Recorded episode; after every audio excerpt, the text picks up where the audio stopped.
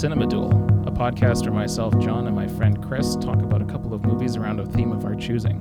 Chris, how you hanging in there today, friend? I am doing fine, my friend. How are you today? Uh, I am uh, legally prohibited from talking about how my life is going right now, so you infer from that how you want. Um, yeah, we're here. It's been uh, this one's going to be coming out a bit towards the end of the month, but that's just life for you. And uh, today we're going to be talking about uh, a couple of animated movies.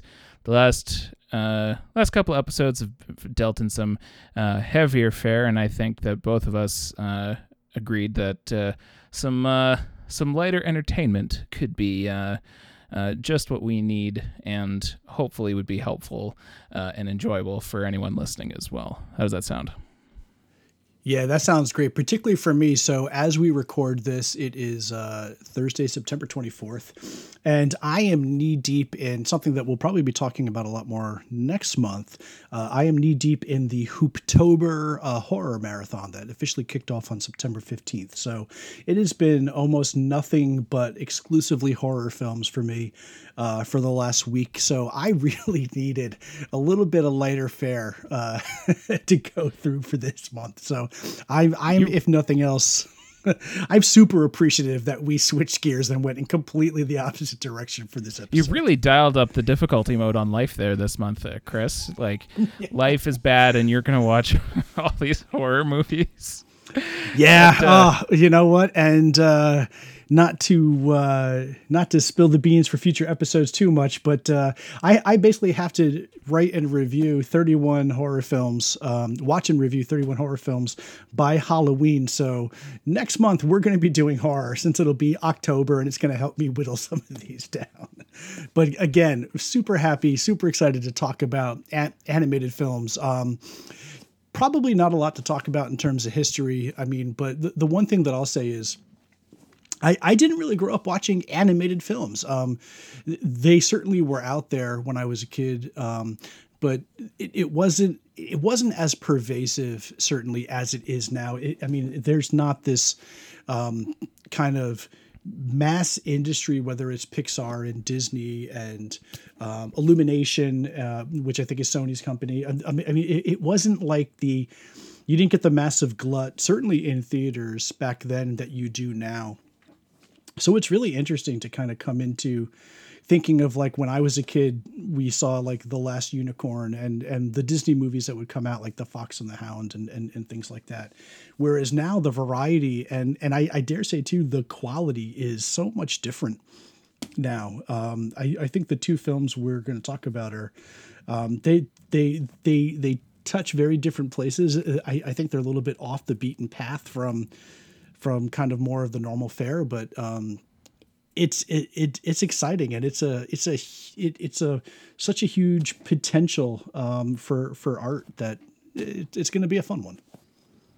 Absolutely, and uh, like definitely the more like obvious things we could talk about your uh, your Ghibli films, your uh, your Disney's, your Pixar's, like those. I think all especially like Miyazaki, for example, um, we've we've more or less established that like that's going to happen at some point. So, and I'm not even necessarily opposed to doing like a Pixar episode uh, at some point down the line. So this is um, or a um, Disney episode, really. You know, or yeah, classic Disney is a great episode. I mean, there's lots you can talk about. Uh, Robin Hood, for example. I'm just calling my shot that far in advance. You know. Uh, Sleeping Beauty. So it's already done. Future episode ready to go. All right, cool. In like 2025 or something, we'll uh, Robin Hood. Uh, and, although uh, I got a lot I want to talk about with regards to Pinocchio, so we'll have to, th- we'll have to think about that. Well, it's going to be in five years, so uh, we have time to think about it. Perfect. Um, Perfect. But yeah, so th- there'll be chances to talk about uh, some of the stuff that comes uh, more obvious to our minds. But uh, why don't we get started with our first pick of the evening?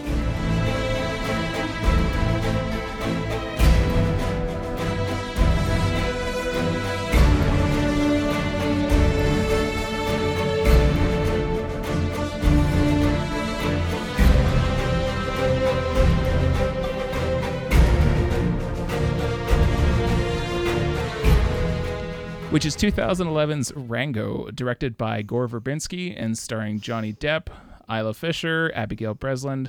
Just a ridiculously stacked cast. A murderer's row of talent, if, if if you will. This is just an incredibly put together cast. Yeah, well, and I think what will largely form the uh, a lot of my thoughts around this movie is how uh, committed from the um, from the character design, uh, the set design, the the way that they try to incorporate effects to make it look to reflect uh, to sort of mimic uh, live action filmmaking. Um, this feels uh, like top to bottom like the most like it feels like they're trying to achieve a kind of texture and detailed um, look in this movie that almost makes it feel like it's a real life movie about talking animals um, in a way that I don't know I've seen in other movies. Like and and it and it does and it manages to achieve that sense of realism without sort of tripping over anything like an uncanny valley. Um, and yeah, like there's so many places we could talk about. Like what, where would you feel like, like what's burning a hole in your pocket, Rango wise? Okay, so let me throw this at at you to get the conversation started. So, um, Rango, strangely enough, like you wouldn't think of this to watch the movie, produced by Nickelodeon. This is a Nickelodeon movie. Okay, it is also very much a Gore Verbinski. Um, this is an interesting one because typically when we do Cinema Duel, we try to introduce each other to movies that the other person hasn't seen. I've seen Rango before. I've seen it twice. I've seen it once in the movie theaters when it came out, and I saw it when it came out on Blu-ray, and I bought it and introduced at the time. I think my he would have been four and a half or five year old this. Um, and the thing that I want to ask you about is this is most definitely an animated film, and I want to talk in depth about the animation later. But uh, I don't know that I would call this a children's film. Uh, my son certainly did not take it at five years old as a children's film. um, so I, I, I, think the first question to you is, I, I, mean, obviously you like it, you liked it enough to pick it, you know, as as your choice for this episode. But um, where does this fall in the spectrum for you as far as it's animated? Is it really for children? Is it is is is animation just the vehicle by which Gore Verbinski wanted to tell the story? Do you think there's there there there's something here that makes this a family film? Um, should we even be equating animation with family films uh, for, for something like this? We certainly can't with the next film we're going to talk. But uh, where do you fall with Rango as a children's? I think that, uh, uh, well, having watched uh, as much of the behind the scenes stuff, uh, Verbinski at one point talks about animation being a technique and not a genre, and I think yeah. that that really sort of um, tries to i think that's really how i'd address that question about how if it's a movie for kids or if it's a, an animated movie. And that's not to say that there's like you know a lot of uh, swearing or like the things you would you know assume that would make it not appropriate for kids. But like most kids movies don't have apocalypse now chinatown and fear and loathing in las vegas references in it.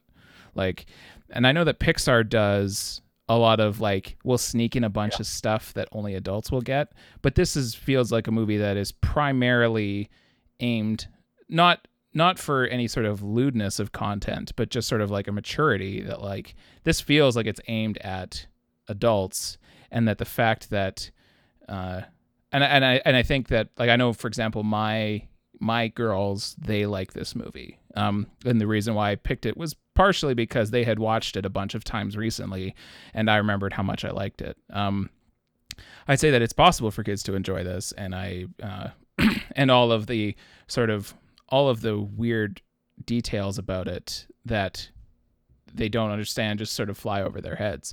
Um, but yeah, this this it's one thing for us to talk about. Um, it's one thing for us to talk about people who do animation. I think this applies more in the second movie we're going to be talking about where someone is working in a like a smaller budget. They're working sort of outside of the established animation studios that kind of thing. Um, but although this is the first uh, this is the first animated movie that uh, um, this seems to be the first animated movie that ILM worked on as a whole feature, as opposed to doing like ILM, of, of course, being a like the world's top uh, effects company, and they did you know they did Star Wars and just they've basically built up a name for themselves as the people you go to when you want the best effects in the business. But this is their first feature film that they've produced front to back. Um, and but even still, this is still like very much within Hollywood. This is like, um, and so it's it's for me it's interesting that uh, because this is a commercial project with a huge budget, and so it kind of has to be a bit broad uh, in order to try and recuperate that investment. If we're using like gross, um, you know, movie financing logic to it, that this movie comes out of it looking as strange as it does and as um, not smooth like like it, it's it looks just absolutely fantastic um yeah. but like from an aesthetic perspective um like all of the designs and the characters are so detailed that it actually looks like almost frightening. Um like i was trying to think of an example and found out that one of the guys who did one of the guys who worked on the designs for the characters um, in the initial like sketch drawing phase had a history in children's books. And that got me thinking these characters look like they could be out of a really gross beatrix potter book because um, i because having read a bunch of those with the kids recently and looking at the pictures i'm like these these the you know Jeremy Fisher or Peter Rabbit, these characters are interestingly drawn. They're fascinating to look at, but I wouldn't call them cute. In fact, this just seems to be like uncomfortable in some places. Yeah. I I was um, obsessed and grotesque by um, Rango, the the weird kind of kink in his neck that just yeah. makes his neck always look broken. It fascinated me and revolted me in equal measure. Um, but I'm I'm I'm right there with you on it. The uh, like if we want to talk about like character designs, like so I think like the having like um, in the behind the scenes stuff where they show the like the original drawings, the you can see just how much of the movie sort of existed um, in its conceptual form before even going to like the because they the the process was they came up with the story and designed all the characters. They storyboarded the whole thing before they did any animation, um, and so you can see like the movie is more or less there from the first like initial drafts, and then for and then to record this the the sound, um, most animated movies have uh, their voice actors go into a um, into a recording studio, into an isolated booth where they're like looking at the footage and then sort of uh, reciting their lines from there. But uh, for this movie, they actually had the actors get into their cost get into costumes that would resemble what their characters would be wearing, and then they basically acted the scenes opposite each other with boom mics sort of hanging around them so that they could all have the energy of everyone looking at each other and playing off each other. And then from there, not only did they get the audio, that also serves as the reference material for the animators. Um, when then all this stuff goes to ILM, where uh, they start actually, you know, designing the 3D models of it. And and interestingly, and, and I want to make sure that ILM gets their credit here because in the initial sketches, in the initial models that they came up with to change, take the very strikingly designed characters on like flat 2D paper, those didn't initially look great. And so they actually had to put like a ton of their own creative efforts into translating the drawings, the actors' performances, and and sort of translating all of that into a uh, into the movie that you see. Um, it is. I don't remember necessarily what I originally started out talking about, but the uh, the way the way that the I, I don't know. It just feels so crazy how so many like I don't think the any of the primary creative forces had worked on a full animated feature together, but it comes together in such a way that is just stunning to look at. Yes, I agree with you. Um, but I, I, I think what we haven't talked about. So there are a couple things. Let me let me see if I could put a couple um, thoughts together on on, on this. Uh, I I like the film a, a, lot, and to speak to your your point about um, ILM and, and just the level of detail. The first thing that that stood out to me was even though this film came out in 2011, so it's now 2020, this still might be the best looking CGI animated film I've ever seen. Uh, it it it has not aged a day in its look. No other animated film I've seen looks like this. No other film I've seen has this level of detail um, and and and scope and just I don't want to say realism, but it just it just has a look that is stunning. And I think the MVP that we haven't talked about that we need to talk about a little bit is Roger Deakins and his contribution to this film. I don't know if this is the first time he did work on an animated film. Um, I know he was on WALL-E and a bunch of other films since then, but um, th- his eye and his framing and his his his sense of movement as a cinematographer is all over Rango, and I think that's that action, that that that that graceful movement, um, coupled with the incredible detail of the characters and the voice performances, are what make this movie as good as it is. Um, I don't think the story is actually quite there. Like to your point, this is uh, like a melange of um, probably the two biggest things is like Clint Eastwood, Man with No Name, westerns mixed with Chinatown. I mean, it is literally Chinatown with the controlling of the water. He who controls the water controls the power. Um, uh, it is very obviously indebted to um, Sergio Leone and Eastwood and the Man with No Name, right up to we didn't talk about this cast, this casting choice in, in the film, but a phenomenal cameo performance by Tim Olyphant um, as oh, yeah. basically Clint Eastwood in the movie. It is unbelievable um, how good he is in it. Um, but it's a it's a fairly bare bones movie. It's it's Lizard walks into a town, needs to discover what his true character is, and he does that through adversity and coming into conflict with, um, with the mayor of the town who is hoarding the water. Um, although I, I, don't really understand what power he's going to achieve because there is nothing in this film that says that there is a that there is a a relationship between humanity and the animals. But who knows? Um, I, I, I think when you start to look too deep into those things, the movie kind of loses its way. But where it does shine is it, it shines in its action, it shines in its sense of movement, it it, it shines in these incredible framing devices. Um, the way that he centers on the hawk in these beautiful widescape scenes where there's a scene with, with the hawk coming to attack the town. Um, there are moments that like immediately recall coen brothers films. I think the coen brothers are another huge touch point here. There is a, a chase sequence between a hawk and rango that feels straight out of raising arizona.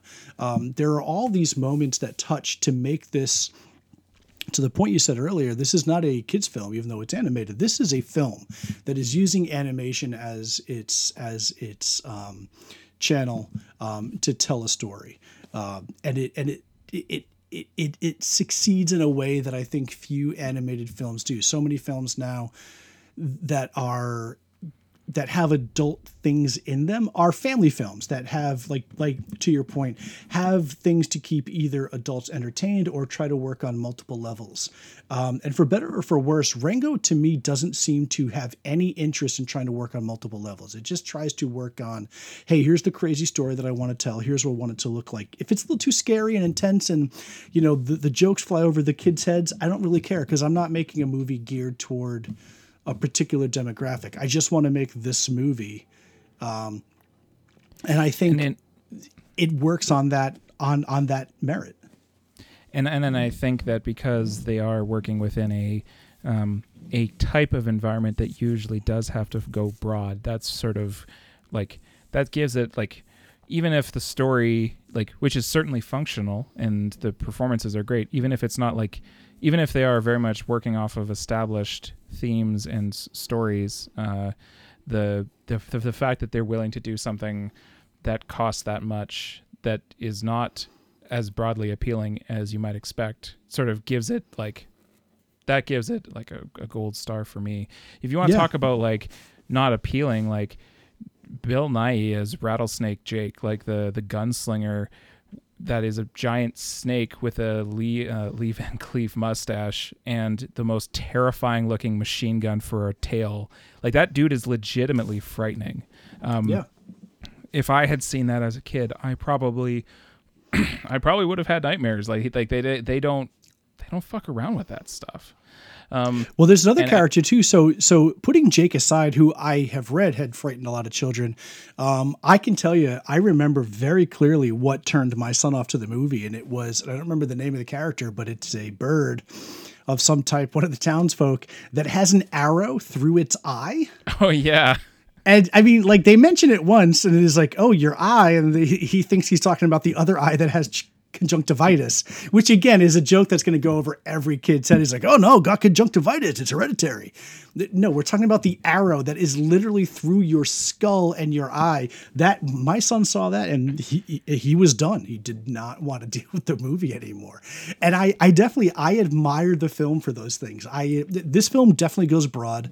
There are dumb jokes, there are dumb wordplay jokes, there's cross-dressing, there's there's all this all the typical antics that you would find um, in in not only an animated film but in like film films of the 30s 40s 50s and 60s i mean this is it's playing with classic tropes. It, it's not trying to elevate in story anything but damn just the way that it visually works uh, i i would I, i'm gonna go out on a limb this might be my favorite Gore Verbinski film. I, I, I, I think he has an eye for this type of chaotic action. Certainly, he came to this. Um, I don't remember if it was. I know it was after Pirates of the Caribbean. Um, I don't know if it was in between him doing the first one and then doing the second and the third, or if it came right he after actually, the second and the third. He actually had started like working on the ideas for it before Pirates, but then. Uh, but p- decided briefly to put it on hold to do the first this pirate movie and then pirates happened and he sort of yeah. like pushed him back a few years which i actually think probably ends up being for the best because then it gives him and his team more time to like really hone their uh to, to hone their ideas um and I, am going to tell this story because uh, you mentioned the Deakins, and I think you'll like it.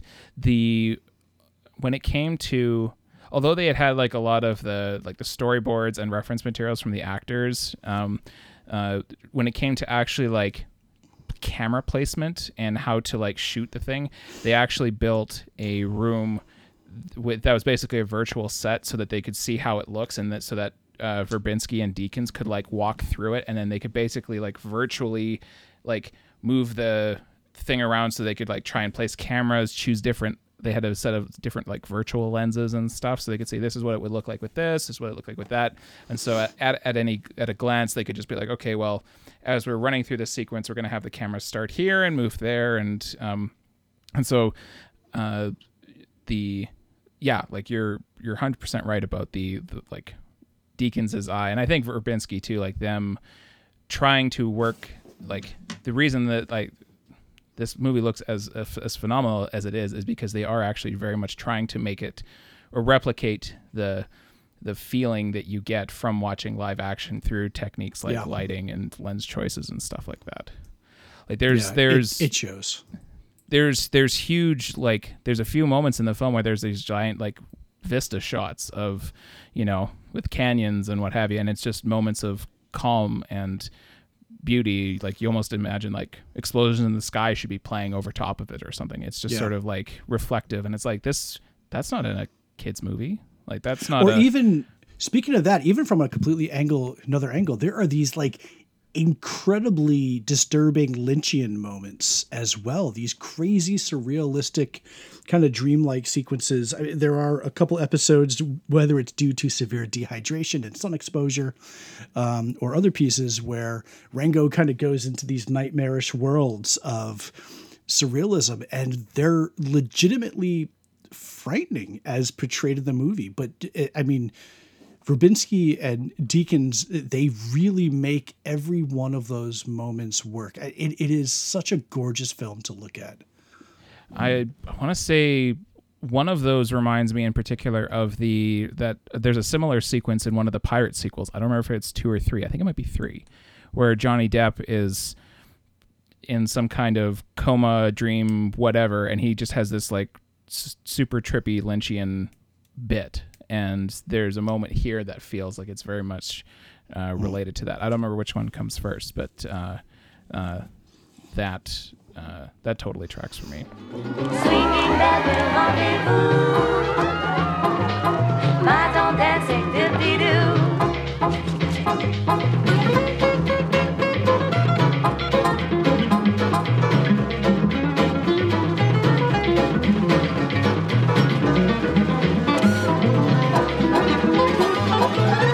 Why don't you get us started for our second movie today? Yeah, so let's go in a completely different direction. Uh, in that we're not going to talk CGI, we're going to talk 2D, and we're actually going to talk French. Although we won't actually speak French, but we're going to talk about the French film The Triplets of Belleville, the 2003 animated film by Sylvain Chomet. So, John, I knew you were picking a CGI film with Rango, so I wanted to make sure that we talked about um, animation on the other side of the fence and really dig into that kind of hand drawn traditional style. And for me, one of the best films to do that in recent memory was The Triplets of Belleville. So this was a 2003 um, comedy um, written and directed by Sylvain Chomet, as I said earlier in the introduction. Um, it's a real interesting film. Watching it now, uh, there are some things that really did not age very well, but despite that, and we will talk about those things and the problematic nature of some of it, there is a beauty and simplicity to this film. It is it is almost entirely free of dialogue, or what dialogue is there is either nonsensical, um, or there is one really famous song. It was, it was actually nominated, besides being nominated for Best Animated Feature at the Academy Awards, was also nominated for Best Original Song uh, for the Belleville Rendezvous, which is kind of the the uh, signature tune of um, the Triplets of Belleville, which are a trio of singing stars back in the 30s in France who who, who sang this song. The movie is about a um, old woman who is taking care of her young grandson, um, whose parents you don't know what happened, but they're out of the the picture. Um, who eventually grows up to become obsessed with cycling and become obsessed with the Tour de France. Um, so, what the movie is really about is what happens when uh, this boy who becomes a man who uh, competes in the Tour de France is kidnapped by the French mafia, uh, leaving only his saintly old grandmother, uh, his dog, this enormous fat dog named Bruno, um, and the famous triplets of Belleville who are now kind of living in obscurity in kind of a ramshackle um, boarding home uh, to retrieve him and uh, save the day.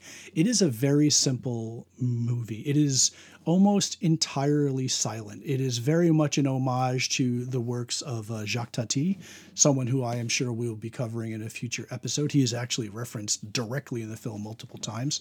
Um, but it evokes that that beautiful simplistic storytelling of the silent era where everything is done through visuals. Um, you don't need exposition in this movie. You just need to see something like the look on the grandmother's face as she looks at her son at her grandson and the way that she takes care of him as she there's a wonderful moment where she is um, he's in training for the tour de france and comes home and uh, he needs his muscles massaged.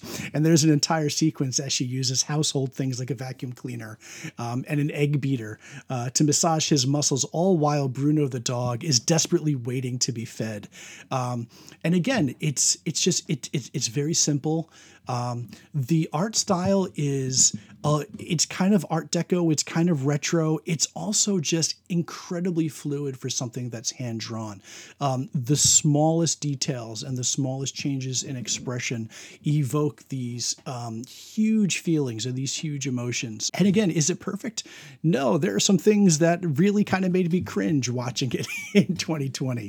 Things that probably should have made me cringe when I watched it in 2003. Uh, but uh, I there comes a point where you kind of set some of that aside and you just kind of marvel at the beauty of what can still be done with hand drawn animation. Um, it's it's it's it it it to me evokes in some ways the best of what Miyazaki can do, um, to the best of what some of the Japanese animation can do.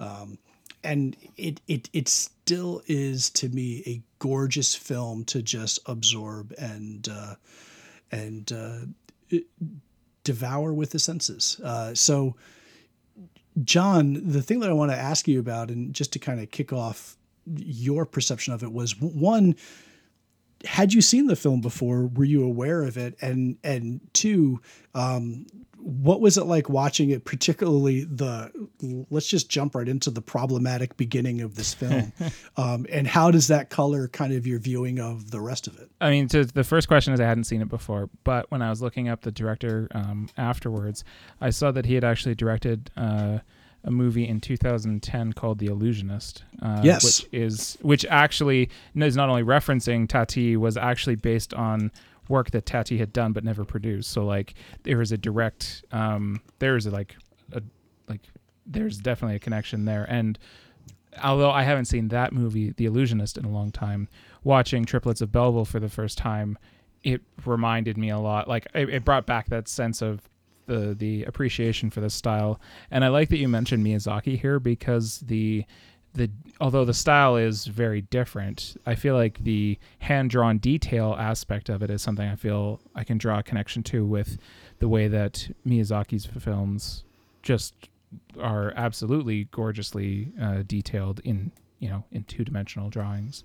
Um, yeah. As for the uh, as for the the problematic elements, yeah, it's it's the first the, the opening of the movie is a sort of black and white uh, segment that's supposed to be from the 30s when the triplets of Belleville were younger singers in their thing and they're singing their song and there are people on stage who are and the, the animation style kind of reminds me a bit some of the hands look kind of steamboat willie-ish um, yeah, you know, I was actually thinking um, for people who maybe are not as familiar with the animation style, but you are very familiar with video games. If you're familiar with the video game Cuphead, uh, the, the, animation in the opening is very much done in the style of that kind of 1930s um, Steamboat Willie kind of Al Jolson which plays a part here.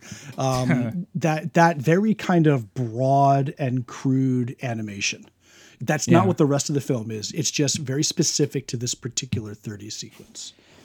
And uh, they're singing this song, and stuff is happening. People like one of the people on stage weirdly gets like eaten by monsters. It's kind of bizarre, and you, you laugh a bit.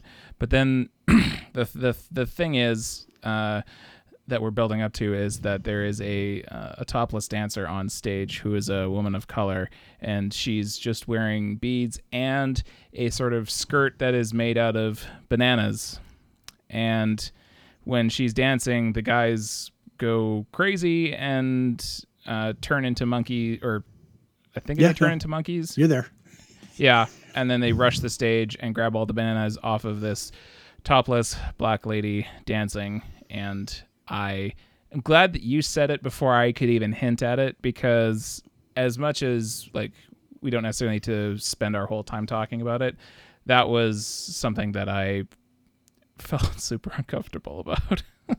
yeah, it is very uncomfortable. It it's it it's trying to evoke a very very specific error where you know for unfortunately like shows like that went on and people of color you, you know the, the, entertainment world did a lot of weird minstrelly you know african stuff um, and the way this film kind of addresses that i there is a part of me that wants to try and make an argument for it's the it was the wild past and things weren't quite right but i don't think the film really tries to cast a, a downward eye on it, uh, which is to its detriment. Um, I will note that the the person that you're talking about, the guy who dances and gets eaten by his own shoes and dragged off the stage, I believe that's supposed to be like Fred Astaire. That's an analog for Fred Astaire. Um, to jump out. This is what not having dialogue like does for you. Yeah, it's a very weird moment. Um, it's very brief. Uh, it is very disconcerting. It does the film no favors. Um, so we just want to throw that up front before we get into kind of the meat of the movie. It, it, turns out, like after two minutes, it really is just to introduce the triplets of Belleville um, as these young stars sitting singing their hit film, their their hit song Belleville Rendezvous, and then it kind of fades out, and it looks like you're watching a television set, and now it's like the 50s or 60s. I don't. I, the the time frame is kind of a little ambiguous, but I'm assuming kind of like the 60s at that point. Um, it would definitely be past the 50s because there is. Uh, we'll talk about the Tati references later, but but uh, it, it does date the film past those those pieces, and then it gets into a very different animation style, and it gets into the story proper. Yeah, I think that uh, just to close out this uh, this part of the conversation, I think that we talked about this uh, with Eric uh, on the Marx Brothers episode. Um, as far as like, there's a there's a sense of like accuracy of like this would be consistent with the era that it's trying to depict. Um, but this was made in 2003, and the movie's not about that at all. It's like the the the, the only reason that that scene, which exists in an entirely different style of animation than the rest of the film, is to just establish the triplets. Um, and so it feels like if uh, if we're going to uh, uh, if they're not going to engage in that in, a, in sort of like a like let's talk about you know minstrel shows uh, as part of the theme of our movie, then I, I don't feel terrible saying it could go and the movie would be better for it jumping in here quick uh, real quick insert. So just did a little a, a quick check uh, for some of the overt references in the film. And um, the dancer in question is supposed to be Josephine Baker, who, if you do a perusal of Google, will show that she actually did wear the costume in question. So, I guess from a historical aspect, it is accurate. And one could potentially make the argument that the men turning into monkeys and grabbing her in an act of lust is a commentary on the sexual nature of her act and how it uh, reflected on men. Uh, but just want to really clear back out, John, to what you said. I mean, this is 2003 that we're making the, this film. Uh, the whole purpose of the scene is just to introduce the triplets of Belleville uh, so that they could be utilized later. Uh, it is done in the poorest taste possible, and the movie would benefit without having this segment in it pretty much at all. Yep, I agree, hundred percent. It's interesting. Like the plot is so like simplistic that there's there's but without the dialogue or the dialogue lessness of the film sort of like really drew me into like paying attention to sort of the the actions and the feelings that are happening in ways that like talking sometimes you can just sort of focus on the words as opposed to like the actions and stuff. Mm-hmm. Um, I found that even though there wasn't a lot of like the story complications as such, there are a lot of like small moments that get set up and paid out throughout the film. Um, for example, the the dog Bruno when the when Champion is a kid, uh, he's playing with his toy train set, and the train uh, runs over the dog, and he he gets hurt, and he barks at the train. And then for the rest of the movie, anytime a train goes by, which is often, the dog barks at it. I was like, oh, they that's a nice little setup there. Or when they end up in the city of Belleville, and they're shacked up with the triplets in their advanced age. Uh, the the old lady is forbidden to use either their newspaper or their fridge. And it's a weird moment that doesn't make sense at first but then later when they do their percu- their performance on stage they're using the fridge and the newspaper um, as their instruments. And so it's and like the oh, vacuum right, cleaner right? Yeah. Yeah and the vacuum cleaner. So there's reasons why as as weird as it is it's there's a there's a setup and a payoff for it. Nothing that would be necessarily monumental on a plot level but I do sort of like that there's these small um, there's these small threads that just sort of weave throughout the larger pretty basic story of the gra- grandma going to rescue her grandson. Yeah, I think in a way, if if, if we want to tie this into Rango a little bit, um, I, I find the story almost incidental, and it, it's used as an excuse to kind of drape on these beautiful little moments um, that exist kind of on their own. I, I, mean, my my favorite sequences in the film are the sequences of the grandmother. Um, Souza is her name. Um, now that I've remembered that right. uh, the kid's name is Champion. Um, just the way that Souza looks at Champion. Um, the way that she fixes her glasses. There's these beautiful moments where it, it's so great in animation. She wears glasses, and when she fixes her glasses to focus on something because they use the glasses as her eyes as well. Her eyes just move with with everything. Um, but the way that it works in the context of this film, when she's looking and um, she's looking at Champion as he has dinner, or as she's fixing him up, or carrying him to bed, making his his bed. There are these little moments that speak volumes as to the relationship. Um, you, you don't know what happened to his family, but you see innately just through these small, tiny movements in the animation how she feels about him. Um, later on, uh, th- when she goes to stay with the triplets of Belleville, you, you know, their movement is very different than her movement. Um, they mm. are much taller. She's this like short, dwarfish woman with uh, one leg is severely shortened uh, as compared to the other. So she has this wooden clog that is hilarious to look at and plays for comedy. But to your point, but to your point earlier, um, John. Uh, everything has a purpose. So, you know, even that wooden clog shoe of hers becomes a plot point later on at, at the climax of the film. To glorious um, effect, that particular shoe. Anyway, to glorious right? effect, right? It, it, it's where the mo- it's where the movie fully embraces its kind of cartoonish nature. But the animation style for all of the characters are so different, but they blend so well together. The triplets themselves are very large, but very sinewy and very fluid in their movements, as because they're so musical. Um, um, the French mafia, hilariously, they, their shoulders are about a foot and a half above their head. So it almost looks like their head's in the center of their body. Um, and they're always two, and they're complete twins. And between them is the little mafia boss. Um, and it, it, it, in a way, it reminds you of the kids who would dress up and sit on each other's shoulders with, with the trench coat. But at the same time, it's it's so angular and it's so robotic in their movements that you know just in the way that they're animated are juxtaposed against the way Souza is animated, or juxtaposed against the way the triplets are animated. Um, the actual style of animation and the style of movement dictates the character um, in a way that's gorgeous in this film. You, you, know, all the more amazing when you realize it's not CGI and it's not character models. It's it's the old tried and true method. There, you can see the sketching and the pencil lines in, in each piece and it, it just adds such a beauty and grace to the film that's only exacerbated um, by um, by its its its silent nature and the way that it uses music and movement to tell the story as opposed to words.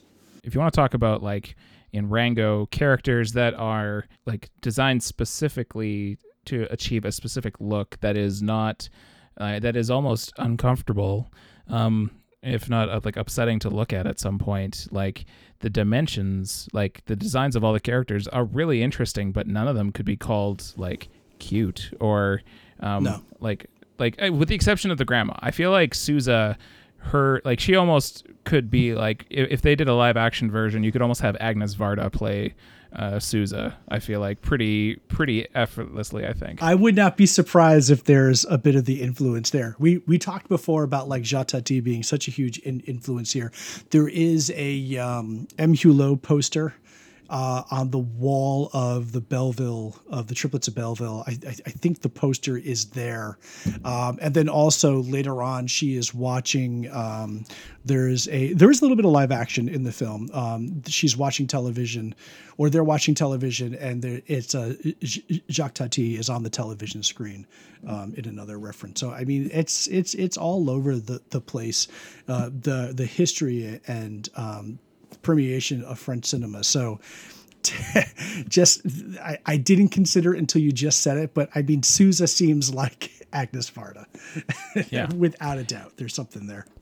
But the like and again, this is not a criticism. I think it's I think it's fascinating. I love the design of the uh, of the mafia bodyguards. I think that the the the triplets, uh, the older version that you're spending time with, they they almost look like they belong in some kind of like ghost horror movie or something.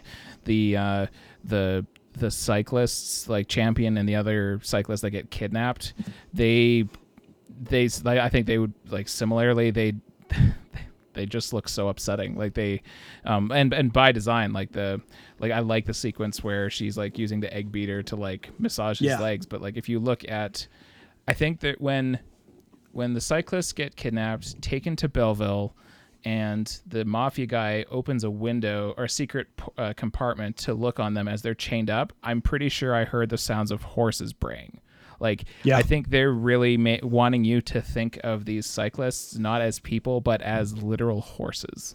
Um, well, that's, I mean, that that's made explicitly clear in the climax where right so the point of the movie spoilers is that they kidnap these cyclists and they bet on them and you, you know make them race and when one of them collapses they are treated they do what horses like do horse when they fall down right when they fall down i mean I, I i think that's a very explicit comparison and it's it's beautifully captured in that in that scene. Yeah, right down to right those other two cyclists. Um, and I apologize. Those other two cyclists, they're as as champion is just very steadfast and his head's weaving side to side, but he's always just kind of focused. The other two are in such agony, like their their jaws are constantly open and like they're like their their teeth are gnashing and and spits flying, like very much like horses that are being you know pushed way too hard uh, there are so many parallels there to that. For that imagery alone, I would never show my kids this movie. Like it's this is definitely not a kids film. Terrifying to look at in parts.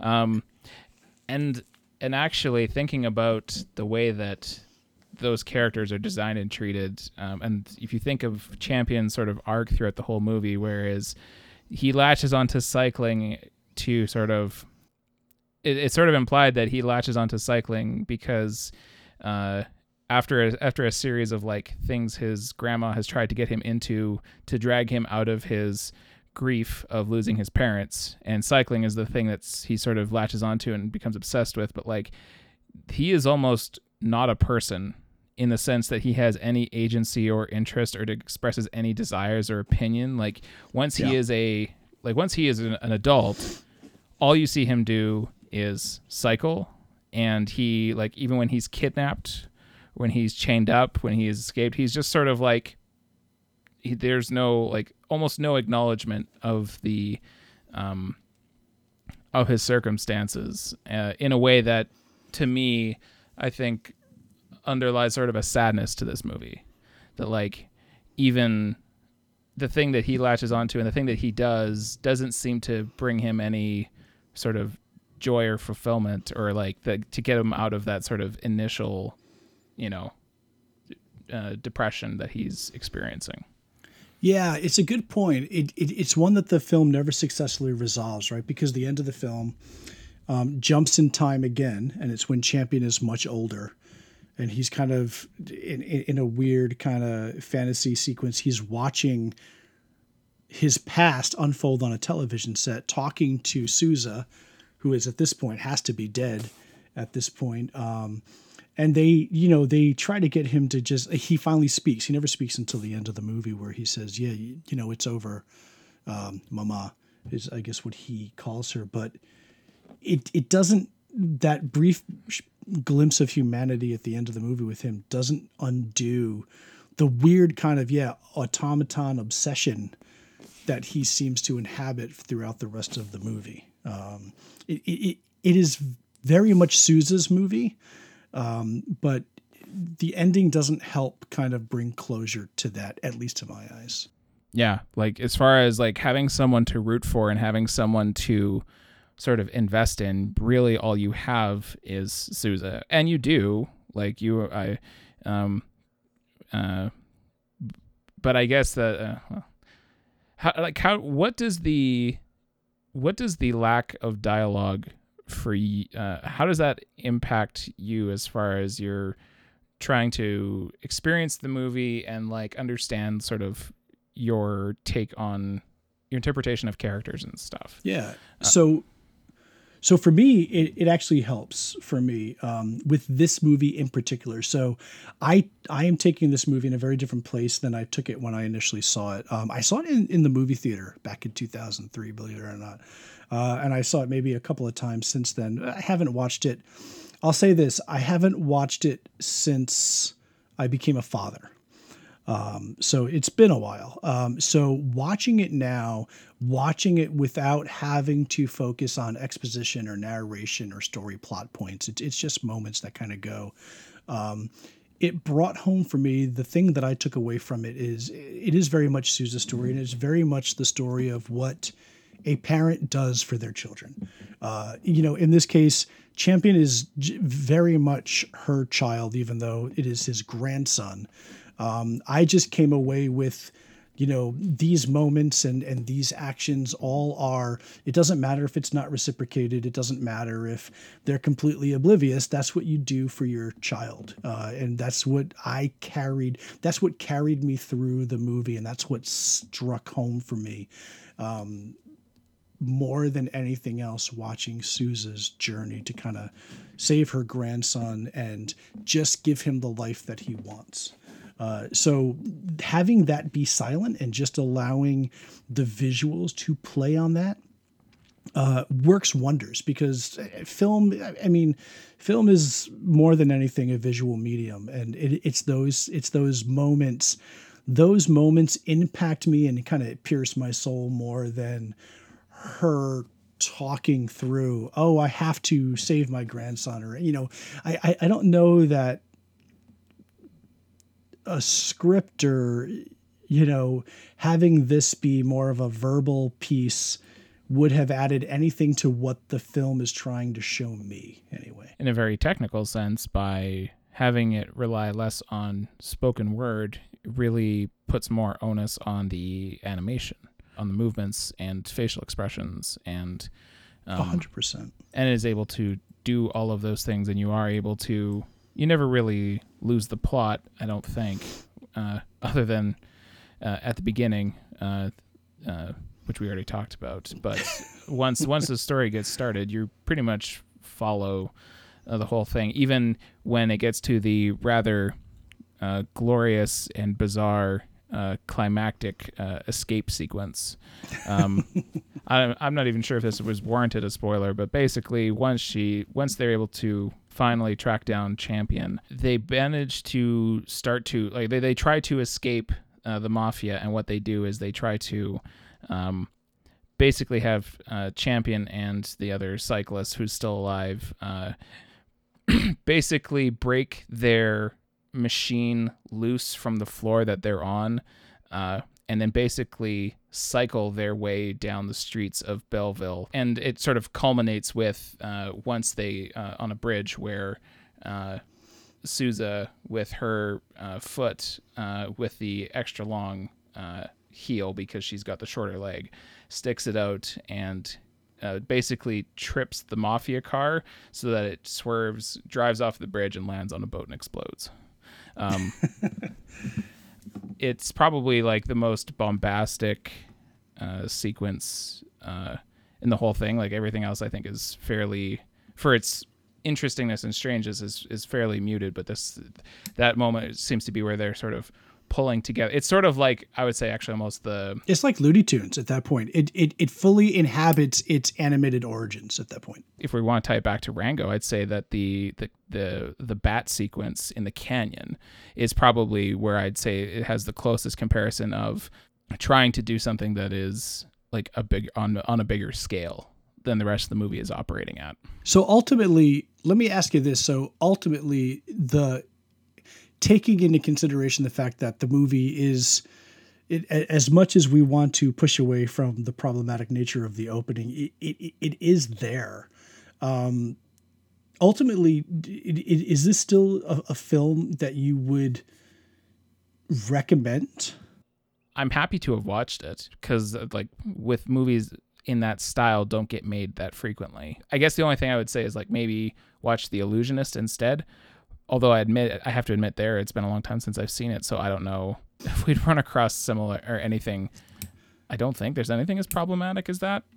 well, it's interesting. Remember. So the movie itself, there's problems with the the fact that the movie was made. There, there's a whole history. If you're interested, you could go and check it out. Uh, the the movie is is based on a Tati screenplay. Um, it was actually going to be my recommendation, but we could talk about it now um, since you had brought it up. I didn't know that you had seen it, but one of the things that everyone has to kind of think through right now is um, where do you stand on the side of of problematic art and problematic artists like Johnny Depp uh, and, and and his films. That, yeah. that dude has got a problematic you know uh, history right now. Um, you know, everyone is going to have to draw a line. Um, the the the opening of this film does this film absolutely no favors. Um, I, I, I can't stress that enough. Um, I wish it wasn't there. Um, but I'll be honest, I think this is a better film than The Illusionist. Um, I did rewatch it recently, and uh, man, that movie's a bit of a downer. we'll talk about that momentarily. But uh, there is such a beauty and grace to part to this film as a whole that I if you're interested in an, an, animation and this is a film that might be new to you, I definitely recommend seeing it. If if only for if nothing else. Like I said, there's a whole beautiful film at play here, and then it'll give you the opportunity to kind of look at that opening, understand why it's problematic, and and use that as a platform to kind of wrestle with your feelings about um, how how people of color and other minorities were represented and treated in Hollywood back then. Um, I don't think you can dismiss an entire generation of filmmaking because of some deplorable actions, but it at least allows you to start to wrestle with those as opposed to just dismissing it without having seen it. Um, I, I think there might be value in in seeing this and and having it start to prick some thoughts in your head about well hey kristen john said that they had a problem with this. Um, oh man i agree. Or oh i don't understand why. Maybe let me read about josephine baker and see what her life was like. Or maybe let me understand and look at some different viewpoints and and and see why something like this even though historically you know a historically accurate um, h- how does this not add to the story, um, considering it was done in 2003 when we should know better. Um, I think there are conversations to be had that still make this a really worthwhile film to check out. So, so for my money, uh, take it and take it with its problems, and then wrestle with the problems. Don't dismiss them. Well, we've uh, mentioned it uh, already. Uh, so, Chris, why don't you uh, why don't you talk to us about the Illusionist for our uh, to start our recommendation segment? Yeah, so uh, it sounds funny to talk about it now after everything we just discussed. So I'm I'm, I'm going to throw in alternate on here as as well. So The Illusionist was the follow up film by Chomet, um, also hand drawn. Um, I believe there might be a little CGI in it. It's been a long time since I've seen it, but um, as, as stated, it was based on an unproduced screenplay by Tati that he was going to initially potentially do with his estranged daughter. Um, the film itself is about um, an older magi- older magician uh, who has a strained relationship with his uh, daughter, and and how that relationship kind of reaches a conclusion over the course of the film. There is a lot of controversy around it. Um, as uh, it turns out that Jacques Tati had another daughter that uh, he pretty much abandoned, and uh, no mention is made of that particular daughter. Um, so um, the grandchildren got together and there was a lot of fighting over the film and the unacknowledgement of the one daughter that was you know pretty much abandoned. Uh, so it's an interesting history if, if, you're into the history of just kind of cinema and, and, and how things are made. It's a pretty cool story. The um, film itself is it's uh, it, I'm, I'm not going to lie it's not the happiest film in the world. Um, but again it's that uh, Chomet revels in this beautiful kind of hand drawn, graceful motion in in the film, and and it's uh, it, it's worth seeing for the magic of what 2D animation can be like. I'll throw out um, an alternate recommendation that's re- related uh, and and not animated but live action, and that is we've been talking a lot throughout the course of the episode about uh, Jacques Tati, the French uh, comedian and uh, filmmaker. If you have not seen a Jacques Tati film, I highly recommend just going out and checking it out. Uh, it plays on all the same themes as, as far as being more visual, very light on dialogue, so there's like a universal kind of broad nature to it. Um, they are gorgeous films films. He was a beautiful director, a beautiful visual eye. Uh, check out Playtime, check out Mon Oncle, which is probably my favorite, M. Hulot's Holiday, um, all of which kind of feature him as the same character. However, you want to go and look at it, check out the works of Jacques Tati. Uh, he, he, he's he's a master of the form and probably someone that we'll get to at some point on the show. John, what about you? What do you got? Yeah, I've got a couple picks. Uh, the first one is a movie that I probably should have seen when I was a kid, but only saw a couple weeks ago. Uh, Who Framed Roger Rabbit?